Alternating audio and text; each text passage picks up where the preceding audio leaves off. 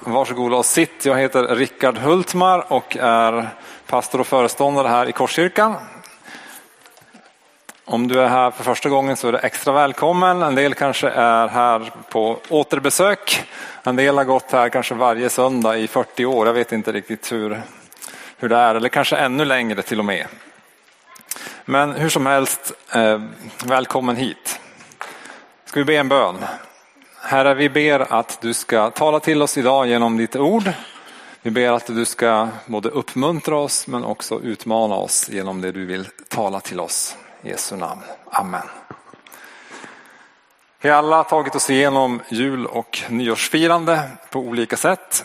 Eh, jag tänkte idag blir det lite annorlunda predikan men den här tiden på året så brukar man ju göra lite återblickar. Det har varit eh, sportåret och det har varit i tidningarna har liksom tittat på årets händelser och tio års händelser bakåt och så. Jag ska inte gå igenom alla de sakerna men jag tänkte ändå bara ta en liten återblick på det här senaste året, lite mer internt i församlingen så och sen blicka framåt. För eh, den kristna tron är framåtriktad i första hand. Men vi börjar bakåt. Eh, personligen så var det här ett år som började rätt smärtsamt för jag fick en disk som, som hoppade fel i, i ryggen så att jag var lite handikappad under eh, januari, februari och mars i förra året här. Så det var lite smärtsamt och det var en del förändringar nära till i, på vårt kontor där Gunilla slutade. Eh, Jessica blev mammaledig. Eh, Jay blev anställd in här i församlingen. Och det är ju spännande saker men det är ju också förändringar och jag tror att många av oss om vi tittar tillbaka har gått igenom förändringar på olika sätt. Om jag tittar bara själv framåt på min egen framtid också så så kan jag se att det kommer fler förändringar nära mig under året som kommer. Min dotter Johanna går ut gymnasiet och eh, hon hotar med att flytta. Eh, så det kommer bli en förändring.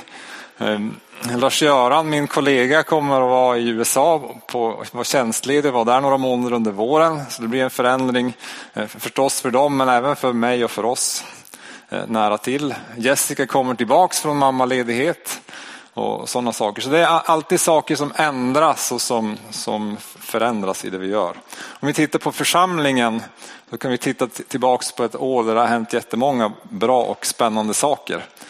Vi började förra året med att prata om generationsväxling. Och eh, inte för att vi som är äldre är dåliga på något sätt utan för att vi vill ge vidare det vi har till nästa generation unga människor. Och vi har kunnat få se eh, vi har eh, nya ledare för unga vuxna, Hanna och Caroline och ett, en växande grupp där. Vi har ett härligt gäng i Volt, vår tonårsgrupp, som också växer. Och de har också klarat sig utan Jessica nu när hon har varit mammaledig och det är kul att se att de själva leder och håller i det arbetet. Vi har en ny ordförande som är från det yngre gänget. Vi har två nya yngre ledamöter i styrelsen. Vi har startat om ekonomirådet. Vi kommer att göra en växling av huvudledare i lovsångsteamet. Vi har en ny församlingsledare. Vi har nya servicehuvudledare. Det är Helene och Katrin. Eh, Jay nämnde jag, ny familjepastor och så har vi ganska många nya medlemmar. Så vi har liksom ett år där det har eh, rört på sig på lite olika sätt och det är spännande att se. Och det är ganska stora förändringar som ändå har gått väldigt bra. Och det är roligt att se att Jesus är med i de förändringarna. Sen har vi fått ett arv som vi är glada över. Eh, som vi kommer att kunna använda på olika sätt här under det här året som kommer. Och sen så får vi fira att vi fick döpa nio personer under förra året. Det är vi också glada över. Och flera av dem är unga människor eller sådana som har kommit till tro här i i församlingen. Så det är vi jätteglada över, tacksamma för. Men med den tillbakablicken så förstår ni att vi, vi är liksom i en, en, församling där det rör på sig. Eh, och så. Även om man när man kommer hit varje söndag så kan man tänka ja men nu är det ännu en söndag. och sen känner man ja men det men, men när, när, man tittar så och ser sig omkring och ser på er så ser man ja men det, det rör på sig, det, det händer saker. För, för Gud gör något i oss och i församlingen. Några saker som vi tror att Gud säger till oss inför året som kommer, innan jag kommer in i bibeltexten som jag också vill tala om idag. Vi, både församlingsledning och några unga, ska vi kalla dem unga profeter, har samlats i, under hösten här och bett och försökt lyssna in. Och några av de grejerna vill jag ändå dela här, som vi tror att Gud säger till oss som församling. Och eh, en sak är att vi tror att eh, Gud vill förlösa glädje och lösa oss från kravfylldhet i det här året som kommer. Jag predikar om det i min julpredikan också den 22 december. Att fira i förväg och jubla över vad Gud kommer att göra. Vi tror att Korskyrkan, att Gud vill att Korskyrkan ska få fortsätta att vara en plats för frihet där människor får uppleva befrielse, helande och eh, att, ja, men, Guds frihet från saker och ting som binder. Vi tror att Gud säger till oss att vi, vi ska fortsätta att stå upp för sanningen och inte anpassa oss till, till världen omkring oss. Att vi får fortsätta att vara eh, som får bland vargar som inte bara är omvärlden till lags utan vi är en, en församling med en motkultur. Vi tror att det, Gud säger till oss att vi behöver adressera ensamhet ännu mer under det här året som kommer. Vi tror att Gud vill leda fler unga människor in i tjänst och in i tjänande i församlingen. Och vi tror på en, en tid av genombrott för evangeliet i Stockholm. Flera av våra förebedjare har fått olika bilder när de har bett om om att människor som är på väg till, till korset, människor som är på väg att komma upp på berget där det lyser över staden. Det är ju bilder ur Nya Testamentet men också sådana som bilder som Gud använder för att uppmuntra oss nu. Och hur vi som församling står med eldklot i händerna på väg ut i staden. Det här tror jag inte bara för oss som Korskyrkan utan det här tror jag också är till Guds folk i Stockholm. Att vi står i en tid där Gud vill rädda många människor att Gud vill beröra många med evangelium. Med det som bakgrund så vill jag också tala bara lite kort om den bönesatsning som vi går in i. Vi skickat mejl till eh, alla våra medlemmar. Tydligen så gick inte det dokumentet som vi skickade att öppna på alla datorer så vi ska försöka rätta till det här under så snabbt som möjligt. Men det är en, egentligen bara en länk till en bönelista där man kan anteckna sig för en dag där man, vill, där man tar extra tid att be för församlingen och de böneämnen som vi skickade ut i det mejlet. Och de finns också uppsatta på en lista här bak i kyrkan. Och sen lite information om olika bönesamlingar som kommer och ni kommer att se dem efter gudstjänsten här uppe på väggen så jag ska inte rabbla upp dem just nu. Men vi vill fortsätta att be för, för vad Gud gör i Stockholm. Att Stockholm ska få präglas ännu mer av Guds rikes närvaro 2020. Att Guds rike får komma. Eh, vi ber för de missionella initiativ som vi tar på olika ställen runt i stan. Det är en del av vår vision att, att få sända små team som, som delar evangeliet och gör människor till lärjungar. Så vi ska be för alla dem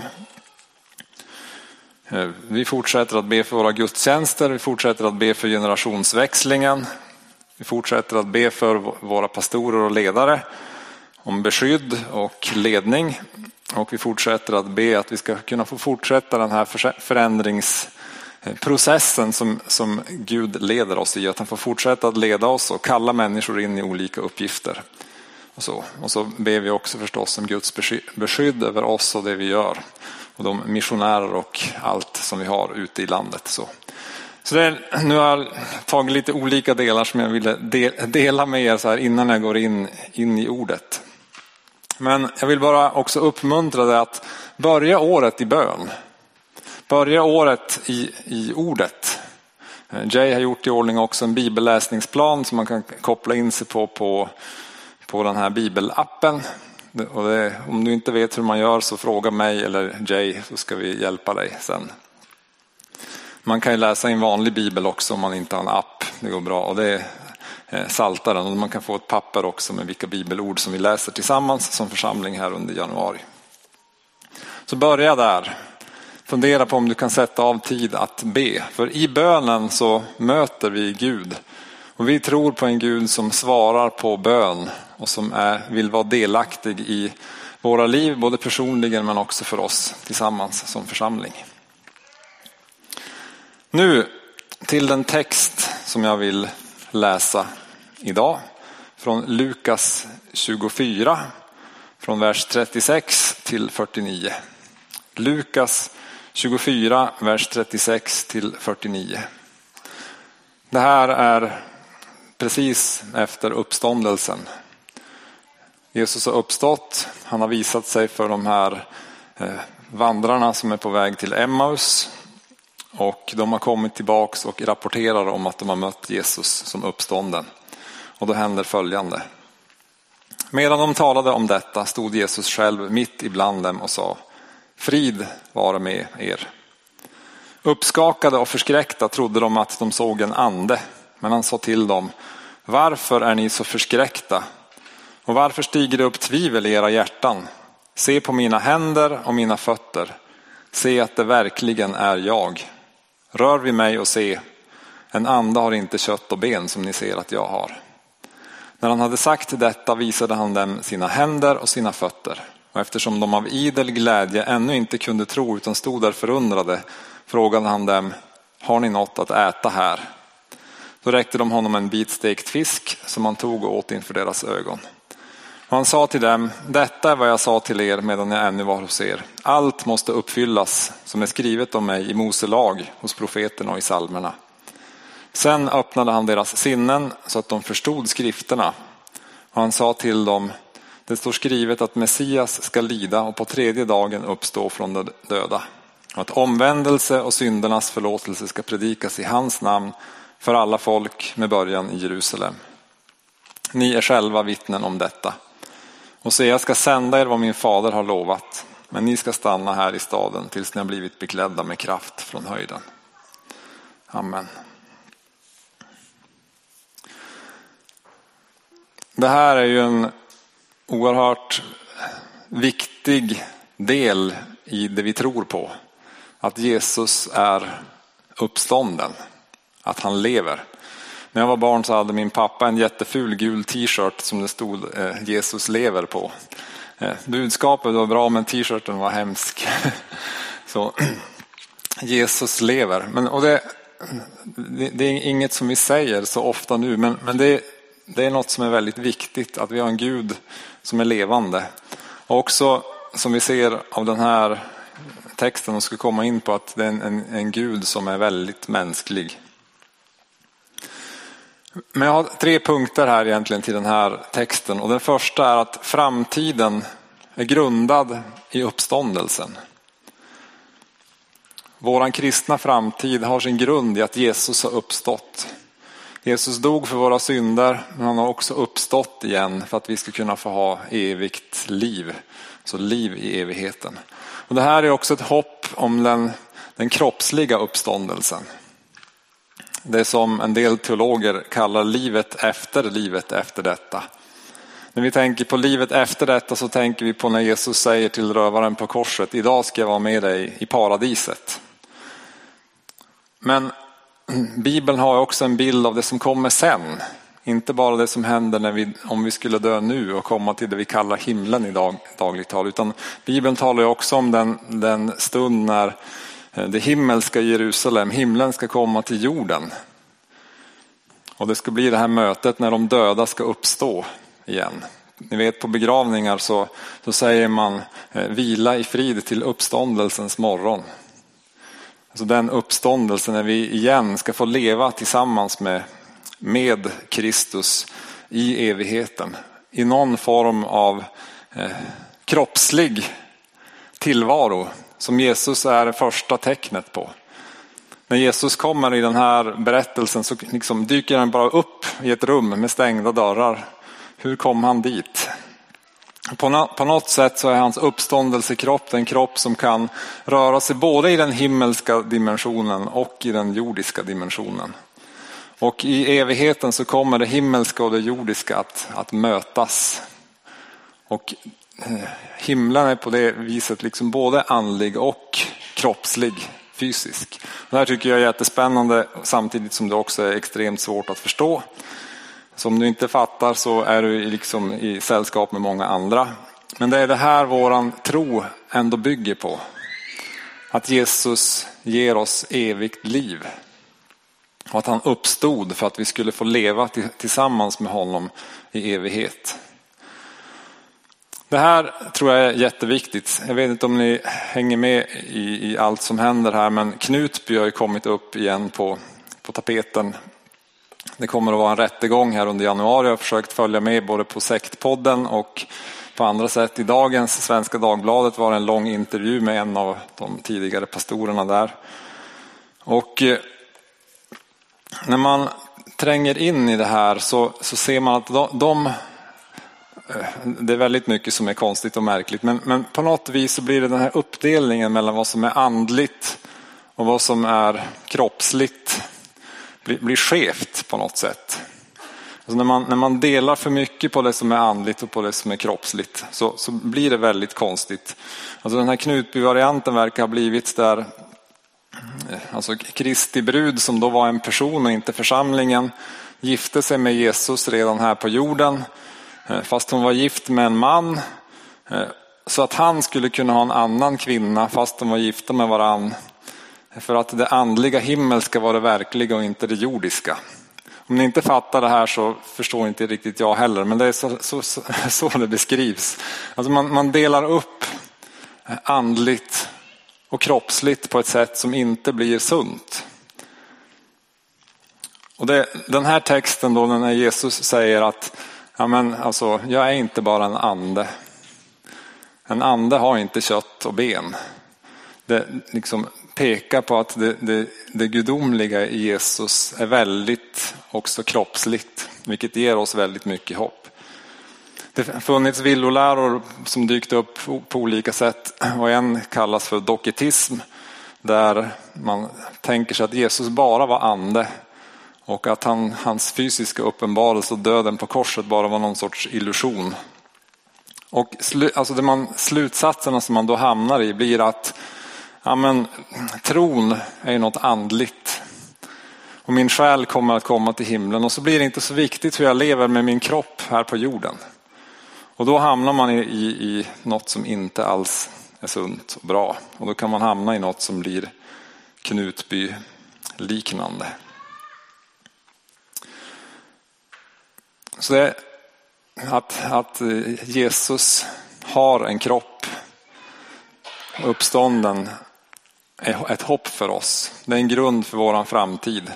Och det pekar på att det är viktigt för oss hur vi lever med våran kropp.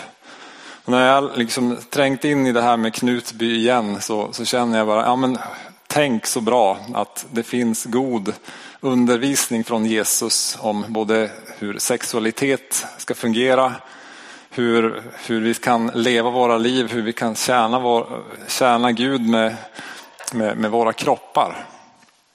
Att eh, det är liksom inget som är bara något högt och flummigt utan det är väldigt, väldigt eh, praktiskt och enkelt. Både kring, kring sexualitet, kring synd, kring hur vi ska älska varandra, kring hur vi ska leva våra liv. Det är något som blir praktiskt och konkret och inte bara något högt och upphöjt som är svårt att begripa. Jesus har en kropp det pekar också på att vi ska, inte ska försumma våra kroppar. Jag vet inte om du har tänkt på det men, men eh, all andlighet som vi lever i är också kopplad till kroppen. Det är väldigt svårt att be utan att involvera kroppen på något sätt. Det är svårt att be samtidigt som man gör något annat till exempel. All kärlek som vi visar, inte bara känner, utan all kärlek som vi visar är ju någon, i någon form av handling. Att man ger någon en kram, det är något som är fysiskt alla, till och med så att om jag säger, skulle säga till Anton, jag älskar dig, så är det också min kropp involverad för jag måste säga det med, med min mun. Om jag bara går omkring och känner det eller tänker det så, så händer det liksom ingenting. Utan det är kroppen som är kanalen för, för det andliga och för Guds liv. Och därför ska vi inte försumma kroppen. Den behöver mat, vila och 4000 steg per dag om man ska tro senaste forskningen. Och den är ett tempel för den helige ande. Så det här är en uppmaning också att ta hand om oss. Det kan ju vara bara så här, eh, om ni nu har gjort något nyårslöfte som, som handlar om att äta rätt och sova mer och motionera mer så ja, men finns det lite teologisk grund för att ta hand om sig.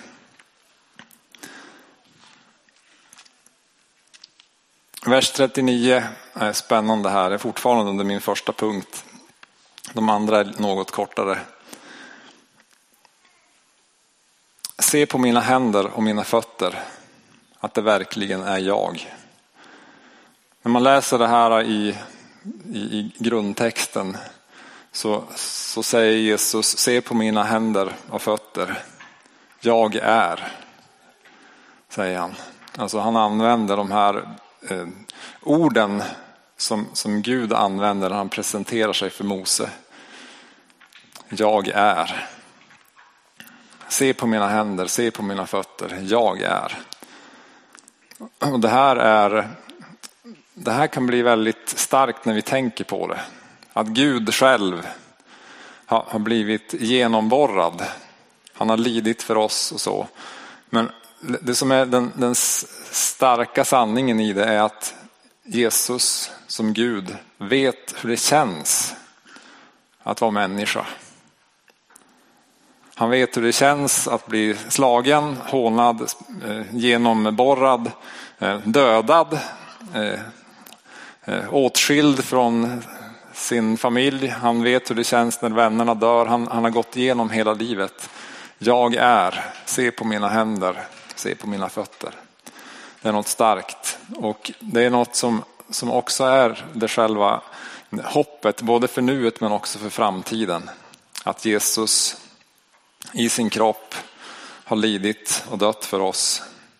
Och att han, och det är det här som är de goda nyheterna. Jesus vet hur det känns och han har också besegrat döden och lever igen. Min andra punkt handlar om det här om omvändelse och syndernas förlåtelse för alla folk. För det är det framtiden handlar om. Ända från, från den här bibeltexten och framåt. Alltså fram till nu men också i våran framtid så, så är Guds framtid omvändelse och syndernas förlåtelse för alla folk. Det är det det handlar om, det är det missionsuppdraget handlar om, det är det församlingen handlar om. Att vi ska få bli omvända från den väg som leder fel, som leder till fördärv. Vi ska få våra synder förlåtna. Vi ska få ta det här vidare till alla folk. Det är därför vi finns, det är därför församlingen finns. Och det är det här som är själva budskapet. Omvändelse, det betyder att göra helt om. Eh, när jag var barn och skulle lära mig åka skidor så fick jag lära mig att det hette lappkast. Det är väldigt svårt. Eh, man ska åka åt ett håll och så ska man stanna och så ska man vrida runt den skidan så och så så och så åker man åt andra hållet. Det är omvändelse på skidor. Eh, första gången man försöker så ramlar man. Första tio gångerna man försöker ramlar man också för det är just eh, när skidorna är så här och då ska man vrida runt och fastnar den där och då faller man. Så nu fick ni lite skidtrickstips. Eh, hem och pröva när det blir snö någon dag. Eh, omvändelse, att göra en 180 graders vändning. Det handlar förstås om att lämna sin egen väg och följa Jesus.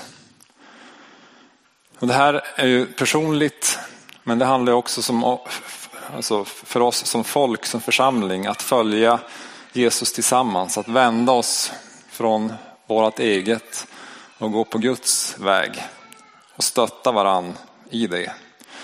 I församlingen här så talar vi både om att vi vill vara en vägledande kultur och att vi vill leva tillsammans med värme. Så vägledande kultur tillsammans med värme. Det är viktigt för oss. För att vi tillsammans ska kunna gå på den omvända vägen och få andra med oss åt det håll som Gud vill leda oss. Syndernas förlåtelse, det är ju förstås friheten från synden som binder och förslavar oss. Den förlåtelse som löser från skuld och skam och rädsla för straff. Jag tror att vi behöver vara ett folk som lever i förlåtelse och försoning. Det är också Bibelns budskap till oss. Men att också komma till Jesus när vi behöver förlåtelse och inte bara hålla det för oss själva utan att bekänna det till honom och ta emot hans förlåtelse. Och att vara ett folk som lever i förlåtelse handlar också om att stötta varann att, i att leva förlåtna liv. Leva liv som är eh, friade, befriade från synden, förlåtna från synden. För alla folk, det handlar ju förstås om mission och missionella initiativ. Och det är ju det som ligger i, i Guds framtid, att fler människor ska få höra goda nyheter om Jesus. Så därför så behöver vi också eh, tänka ut. Våran framtid som församling är inte bara här utan våran framtid som församling och som kristna är ju ute bland människor som behöver få höra de goda nyheterna om vad Gud har gjort i oss och med oss och för oss. Min tredje punkt är att i framtiden det är nu och framåt, så, så behöver vi kraften från ovan. Alltså den helige andes kraft. Jesus säger stanna här i staden tills ni har blivit beklädda med kraft från höjden. Här kommer en, en paradox som, som är väldigt viktig. Och det är att jag tror att om vi betonar det kroppsliga mer, att vi, vi lever här på jorden vi är människor. Jesus är en människa. Eh, vi behöver vårda det mänskliga, det kroppsliga i oss. Ju mer vi tänker det, desto mer förstår vi också att vi behöver kraften från ovan. Att vi behöver Guds ande. I alla sådana här eh, ja men, sektliknande sammanhang så, så hamnar man i det här att några har en speciell kunskap eller är lite mer begåvad eller har lite djupare andlighet eller större karisma eller mer uppenbarelse av Gud i det mänskliga. Så att man blir, vissa blir för mer än andra och blir någon sorts gurus som man ska vända sig till för de har kunskapen. Mm. Det finns människor som är visare och klokare och så, absolut. Men vi behöver förstå att det är ju den kraften som vi behöver, den finns hos Gud. Och den är tillgänglig för oss alla. Inte trots våran mänsklighet utan på grund av våran mänsklighet så sänder Gud sin ande till oss. Och det är, finns ingen framtid för oss eller för församlingen utan den helige ande, utan Guds ande. Och jag tror att eh, inte, det låter som att jag är lite tveksam när jag säger att jag tror att, utan jag tror starkt med en fas att Jesus vill ge oss alla av den kraften. Inte som någon särskild bonus för att man har varit en extra duktig kristen, utan som en förutsättning för framtiden. När Jesus säger till de här lärjungarna, stanna här i staden till dess att ni har blivit utrustade. Till dess att ni har blivit beklädda med kraft från höjden. Så är det en, en, en signal om att alla behöver det. Till och med de här apostlarna som har gått med Jesus och fått se under och tecken och mirakel ske. Till dem säger Jesus stanna till dess att ni. Alltså det är väldigt tydligt att det är en förutsättning att den helige ande är något som de behöver. Den kraften som de behöver för att kunna leva omvändelse, för att kunna förmedla syndernas förlåtelse, för att kunna nå ut till alla folk i världen, för att kunna leva det här kristna livet. För att kunna leva i Guds framtid. Om jag får tala vad jag tror, nu är jag inte lika säker, men, men vad jag tror är profetiskt. Så tror jag att vi står i en tid när, när Gud vill att vi som församling här ska få fyllas och utrustas med mer av hans kraft. Med mer av den helige andes kraft i den framtid som han också har för oss. Jag tror att Gud vill också få utrusta dig, uppfylla dig med kraft från höjden. Och det handlar inte om att liksom försöka lyfta sig själv i håret på något sätt. Utan jag tror att det handlar om det, vad som står i den här texten också. Att stanna kvar, stanna upp, bli kvar, vänta in. Så att vänta in Gud. Det kan ju innebära att man kan behöva försöka lite mindre själv och låta Gud få göra lite mer. Det är en spännande tanke. Jag ser fram emot vad Gud ska göra här i och med oss under det närmaste året. Också när det handlar om det här med karismatik och den helige ande och kraft. Inte för att det är liksom något bara som är spännande och häftigt och så, utan för att jag tror att det är en, en, en sån viktig förutsättning för att vi ska kunna få se och göra det Gud har tänkt att vi ska göra. För att få se Stockholm bli präglat av Guds rikes närvaro som vi pratar om i vår missionsformulering. Om vi nu ska landa den här predikan innan vi går in i nattvardsfirandet så, så tänker jag att ja, men när man går in i ett nytt år så behöver vi också sträcka oss efter det som är Guds framtid i det här året. Man kan ju låta det bara rulla på och ta dagarna som de kommer. Men man kan också sträcka sig efter, vänta in och be. Gud, fyll mig med din ande. Eh, ge mig kraften från höjden. Man kan ta sådana beslut som vi tar, men inte bara liksom för att man ska ta, göra några så här coola nyårslöften, utan för att ja, baserat på, på vad vi tror.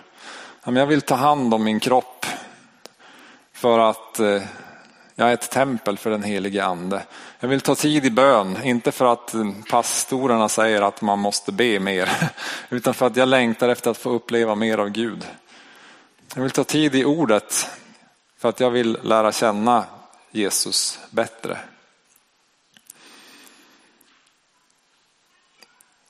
Jag skulle vilja uppmana oss alla att börja det här året och leva det här året omvänt. En del av oss kanske behöver försöka göra ett sånt här lappkast. Det kan ju vara så att du har försökt några gånger att omvända dig men att du har trasslat till det men då får man ställa sig upp igen och så får man försöka igen. Och det faktum är ju att man kan ju ramla och så kan man resa sig upp åt rätt håll också. Så man behöver inte lyckas med den där snygga manövern heller. Utan det funkar även om man gör en liten, tappar balansen och så får man resa sig upp åt rätt håll istället. Vi ska alldeles strax gå in i nattvardsfirandet. Och det handlar om förstås om vad Jesus har gjort för oss. Att han har gett sitt liv för oss, att han har dött, att han har uppstått igen, att han har en framtid för oss. Men det är också en stund där du får be om syndernas förlåtelse, ta emot rening och renhet och det är en stund där du också får be om Guds helige ande.